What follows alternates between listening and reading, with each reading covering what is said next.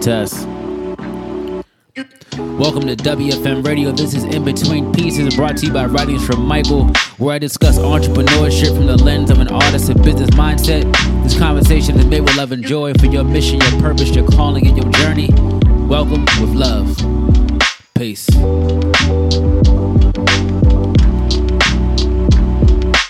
So we are back, and I am Michael G. Simpson, your host. This is In Between Pieces from WFM Radio. Much love. This is the new month of May. Now, may everyone's blessings just expound so broadly and just beautifully and bodaciously.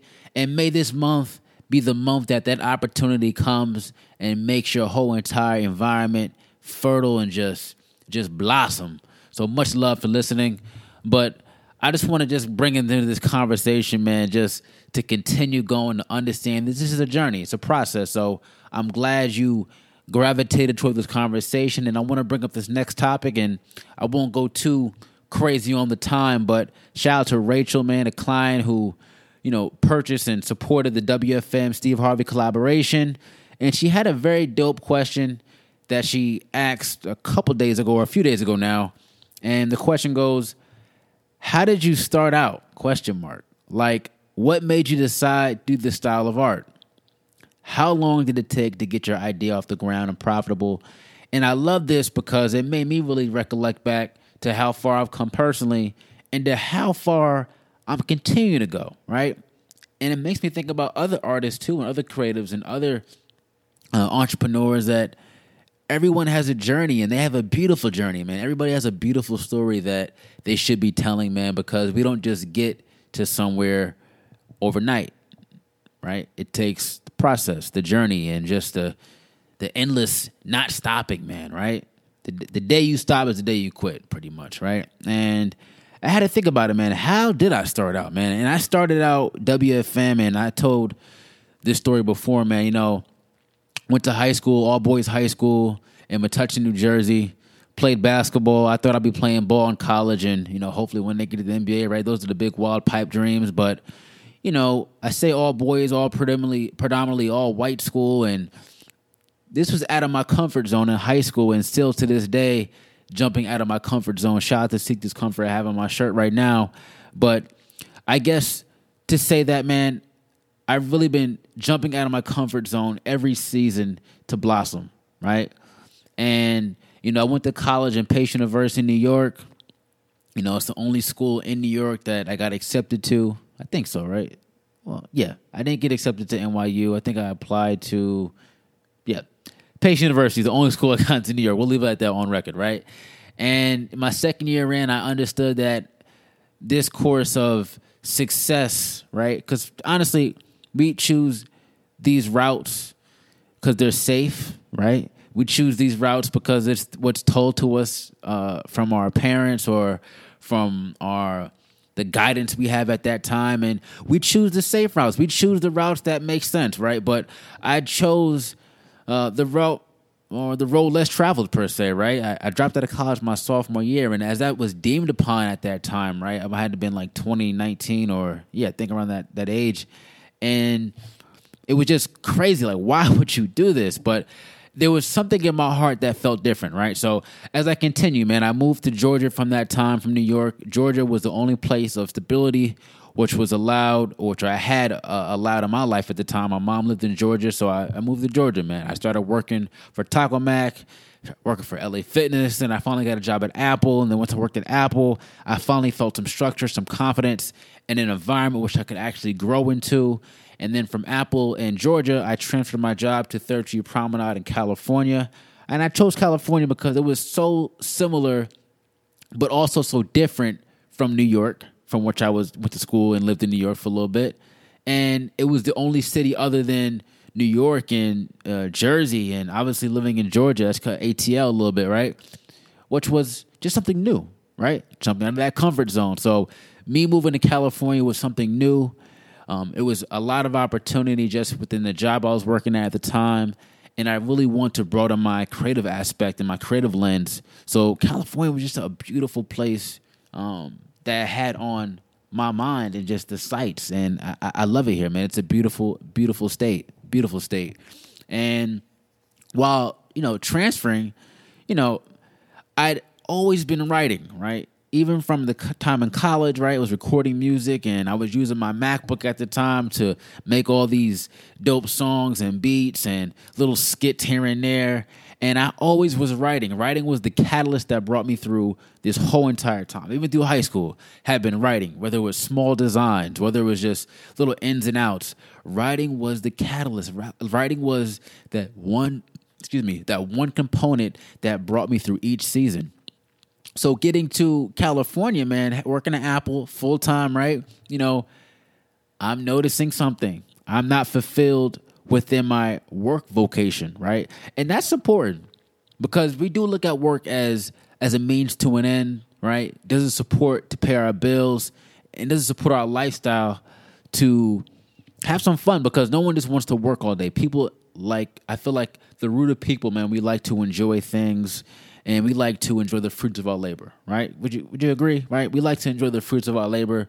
And I was not being fulfilled in that sense for my vocation working at Apple Retail. Though it was dope, I, I met some very important, special people while working there. So I think we make it a stepping stone, and I made this a stepping stone within my career and life, right? To kind of just get to the next step. And a big idea hit me, right? While I was writing and all this other stuff, I had fell into this notion of maybe I can paint this, right? So I literally went to the store and I believe I went to Michael's, right? I brought four canvases. Four canvases, right? I made four paintings, right? I just painted each canvas. I think one was yellow, one was brown, one was green, and one was like a, a pink reddish. And each of them had different sayings. I've always been hip to words, right? I mean, it's writings from Michael. So I, I, I love words, man. I love words. I love how words come together. Um, I love how words can empower people. I love how words can really you speak life into life. I'm I'm really big on our verbiage and language, how we're speaking to not other people, but how we speak to ourselves is how we speak to other people as well, right? Right. So you get all that context. And I wrote four little quotes on these canvases. I went around my breaks, right? Whether it was an hour break I had usually, whether after work in Santa Monica. Now, Santa Monica, uh, California, is a very uh, it's, it's, filled with a lot of tourism, right? It's filled with people. A lot of people visit Santa Monica on vacation. So I was always around different people constantly every day, man. I mean, that store brings in a lot of people, and, and I'm pretty sure it still does to this day, right? So I would go on my breaks, and I did this thing called the Polaroid and Poetry Project. I called it, right? At this point, I had a Tumblr page. Um, I think it was. I, I didn't really use writings from Michael at that point, but I was using a Tumblr page for writings photography. I forgot, what, what, what, I forgot what I used, but doesn't the name isn't semantics. But I had a photography page, and it was a Tumblr page which I put little quotes, notes. I put my recipes on there. I did photography on there, and trying to make a business out of this kind of like very broad niche product. Didn't really work, but the Polaroid and poetry did work, right? What I did was I took those four canvases, right? One canvas was about vision, one canvas about your spirit, one canvas was about love, and one canvas was about just self, like breathe through the lungs. And I went around to different people. Hey, can you stop? Um, I want to take a picture with my Polaroid camera, right? I'll take a snapshot of you and just pose with it with the actual piece you pick. Whatever piece you pick of these four canvases, whatever resonates the most with you and your heart and your spirit, please take a photo of it and write a poem on the back of the Polaroid. So I was doing this constantly, like, and I named it the Polaroid and Poetry Project. Now, this really is the beginning of WFM because it really made me see how we're all interconnected. Now, though there are so many hyper complex issues between different races, uh, different genders, which we're still trying to get um, to a solution based thing here, there's a lot of connection, right? There's a lot of connectivity within people. And that's why I believe people, this is the truth, the core of me, right? We have the answers within us. So we have so many questions, the answers are within the connectivity. So this project, man, something so simple as going to random people. One, it brought my confidence up to be able to talk to anybody, man. I was really walking up to anybody and just asking them, hey, look, um, I'm on my breaks here. I have four canvases And I just want to know would you be able to be part of this? I can take a, po- uh, a picture of you. You write a poem on the back of this picture, and let me just show you briefly. Got my Polaroids right here from my Polaroid camera. And people pose, man. Like this was literally the Polaroid and poetry project. There's a picture of all canvases, right? Can you see that? Now, I have a whole bunch of Polaroids, all Polaroids of people with these canvases. And this was a beautiful project, man. I, though I did not get paid for this project, I did not get a single dime. I actually spent my own money to buy the Polaroids, which are pretty costly, man. Urban Outfitters be taxing them, uh, taxing that, man. So, uh, but nonetheless, it was fulfilling, and I was finding fulfillment within working at Apple, and that was the dope thing about having a job that was able to provide me the income in order to buy this stuff, right? So, although I wasn't on my own and had my own business at this point, I had the sight and the vision just to see, okay, we're on to something here. I, I think I'm on to something, right? The the writing and and, and poem and, and painting, sorry, painting became very therapeutic, man. It became so natural. Like I should have been painting as a child. And yes, I've taken a painting class, I believe, I think in fifth or fourth grade, Miss Muckle, Miss Muckleson or Miss Muckleman, right? Miss Muckleman, yeah, Miss Muckleman. Miss Muckleman my, was my art teacher, I believe in fifth or fourth grade. But this abstract way of thought did not get introduced to me until we see, you know, more prolific artists, right? Shout out to Jean Michel Basquiat. Shout out to Keith Haring, you know, Pablo Picasso. I mean, these are very few names that really stick out and able to flourish years before me, right? And you kind of see what you can make out of just art. It doesn't have to be so structural. It doesn't have to be so cookie cutter and thing. You know, I didn't go to art school. I actually could, I couldn't even afford art school. But I moved to Atlanta right from, or when I moved to Georgia from dropping out of college in New York. You know, I tried to get back into school, right? I tried to say maybe, maybe I should be in art school. I think I think I should be, right? I think I should be in art school and maybe try to find the business of art and shit was like 40 grand, 50 grand. I'm like, man, that's not happening. That's not happening. Like, I can't go back into debt before I just got I'm still in debt. So to take on more debt would have been crazy. So to, to, to get that context, man, it's like the structural path for me was the road less traveled, right? It was the unorthodox, the unconventional. And this Polaroid and Poetry project gave me the confidence to know that, yes, things and words connect through all people. And one, it gave me the confidence to begin painting. So after I did that project, I started writing my poems down into my MacBook, right? I put these poems together and I'm posting them on my Instagram page. At this point, I still have my page, I think, under Take Flight Mike. That's what I was going under as before. As I was rapping and stuff and put other business ventures in place, but didn't really jump off, man. You know, like a, a few business ventures. It, it didn't really click and that that that purpose wasn't there though. The ethos wasn't there. That's why we almost just can't make a business.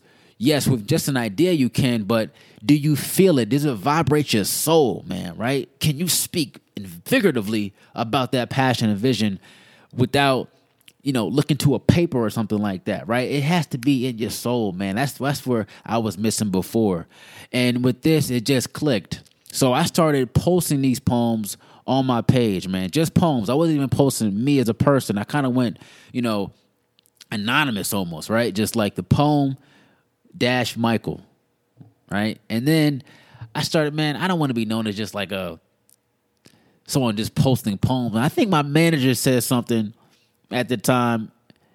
I forgot his name, man, honestly, but it kind of triggered me.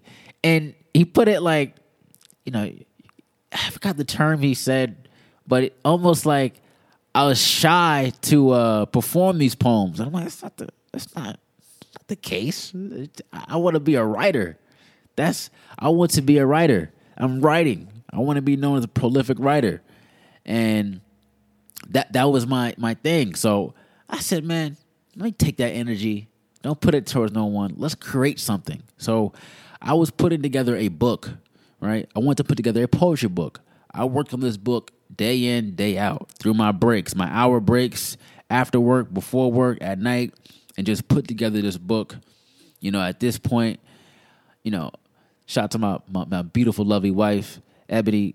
We're, we're, we're kind of getting to the thick of things of getting back back together of, of, of, of, talking, right? We're getting together here, and, you know, it inspired me a lot so much that um, my topic was love. The intense pulse was it's titled Intense Pulse. I put together a poetry book while working at Apple. And I'm very proud of this, man, because it really set off what WFM was. And I published that book in school. Shout out to Sean Nana, man. Sean Nana, great, very great photographer, man. He actually took the author photo in this book, right? Shout out to Sean Nana. And, you know, I was putting together this all all an Apple, man. And I just felt so accomplished, one. And I'm still working, but I didn't feel fulfilled and so what I started doing was, I'm like, this can't be just the end all be all me writing a book and that's it. I, I have this itch to create. Why can't I bring my creations that I've been designing in high school, you know, all throughout my life and manifest them? So I started to bring those writings onto other pieces. Now, this is going on, California has a heavy industry of vintage wear, right? if you come to LA or California, you understand that flea markets are a big thing here. Um, just thrifting is a big thing here. Now it's it's big anywhere else, right? New York, Minnesota, you know, Georgia has its own thrift uh, culture, but California is special, man. And anybody can tell you California has a very special culture of thrifting and vintage wear. As I was getting to that, I was understanding this vintage wear system and this whole culture that I started to thrift denim jackets. And what I did was I started to put pieces together, like literally worn pieces of denim as the book. So I had a piece called Intense Pulse, the same title as my poetry book, and made an Intense Pulse poetry jacket. So you wouldn't just get the poetry book, but you would get a piece that was a one of one, like a book. You follow what I'm saying here? So it was just this tied union of clothing sustainability, but message, and you can be empowered by what you're wearing. And clicked. It literally is like finding fire you're lighting that match for the first time. Oof. And I just fell in love with this idea. Boom. And I started going to the flea market, right, for shopping one. Shout to my man Jake Robbins, who introduced me to the Melrose Trading Post, man, right? And you know, time i'm going I'm like, man, man I can sell my pieces. You know? Hold on. Wifey's calling me just briefly, but we're gonna finish our we're gonna finish our thoughts. You know, I'm like, maybe I can sell my pieces here on the side of working for Apple, find some other vocation. Now, let's take you back. Just quick interjection. Shout out to my pops, man. Has a restaurant in North New Jersey, uh, Just Fish, and you know, my pops has shown me a lot of entrepreneurship as a kid, man. You know what I mean? Though I haven't seen my mother and pops together, me going my pops every other weekend and just seeing the entrepreneurship from a lens of being a kid, I always knew I want to have my own business. And that's why sometimes the smallest things as a kid do such the biggest vision because you can see it. You don't know how to get it, but you see it. The vision is very important. So going back outside, um, you know, to sell that, my dad used to do uh, festivals, man. Festivals, you know, people going out. It's almost like not a flea market, but festivals or, or uh, people are out. It's carnival. You know, you setting up shop.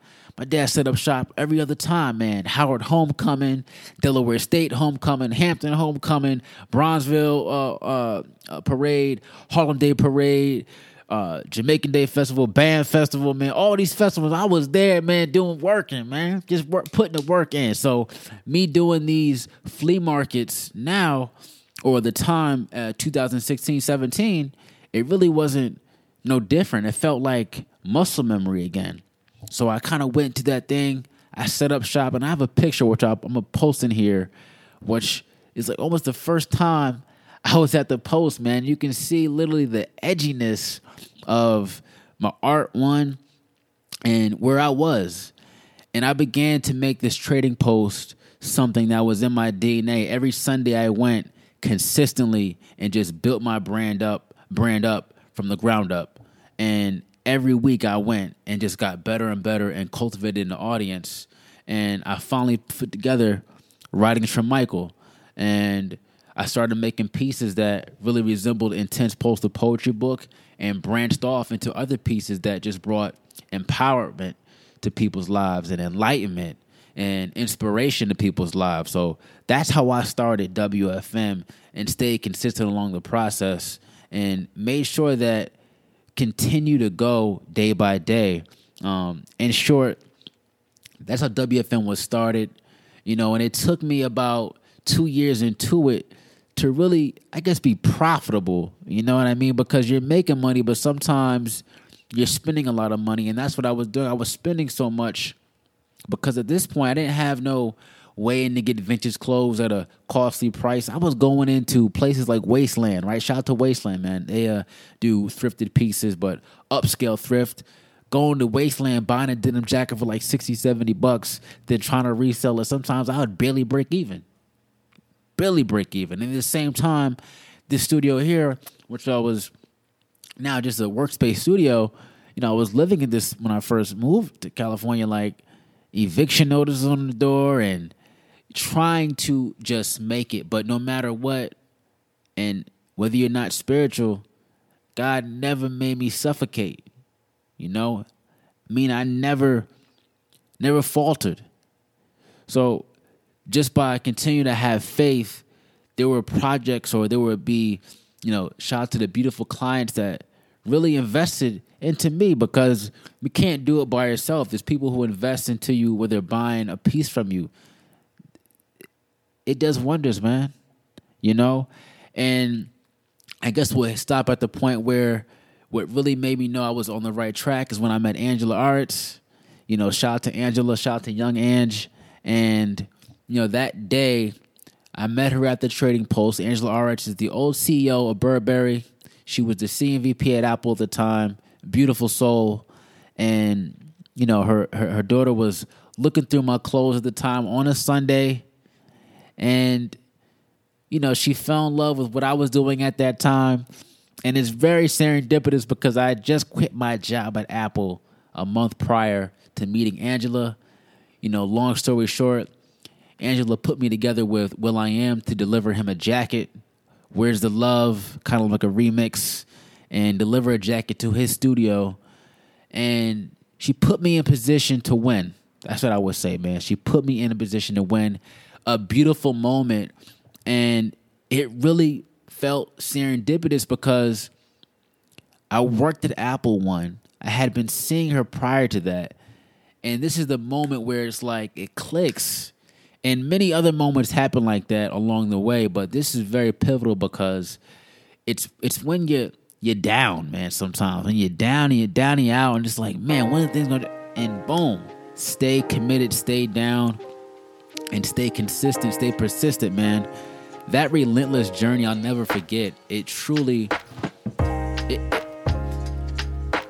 it, it makes me almost tender inside, man, because it's it anyone listening, don't stop the journey. If it if it really clicks within your purpose and your mind, you, you can't quit. The only the only way you're going to find those magical results is if you truly 150% believe in what you're doing.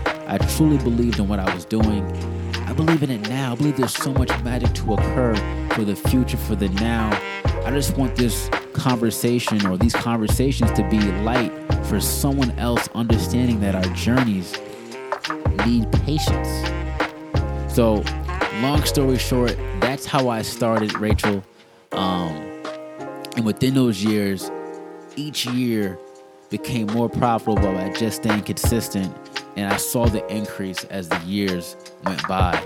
Um, from that on, you know, I started to work with side projects with Shoe Palace, with Nike, with Nice Kicks. Shout out to Yes Theory, you know, and met a whole bunch of other special people in this world, man, that really gave WFM a light and I won't go too deep because we have a lot of episodes to cover.